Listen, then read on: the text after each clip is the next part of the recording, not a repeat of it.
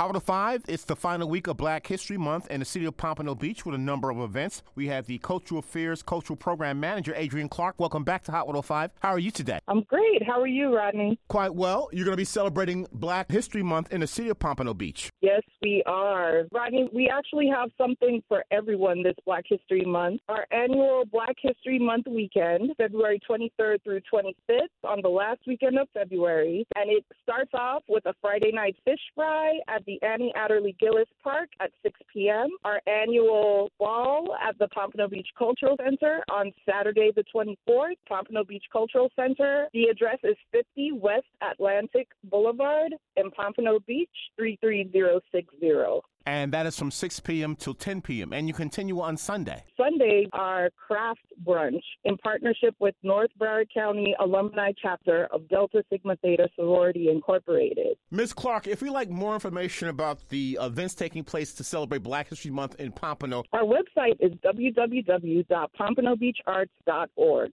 Contact us at the box office 954 545 7800. 954 545 7800. In celebration of Black History Month on Friday night in Pompano Beach, the fish fry at the Annie Adderley Gillis Park. Saturday, the annual ball at the Pompano Beach Cultural Center. And on Sunday, the Arts and Crafts Fair in partnership with the North Broward Alumni Chapter of Delta Sigma Theta Sorority Incorporated. Cultural Affairs Manager of Cultural Programs for the City of Pompano Beach, Adrienne Clarke. Thank you. My pleasure. Thank you, Rodney.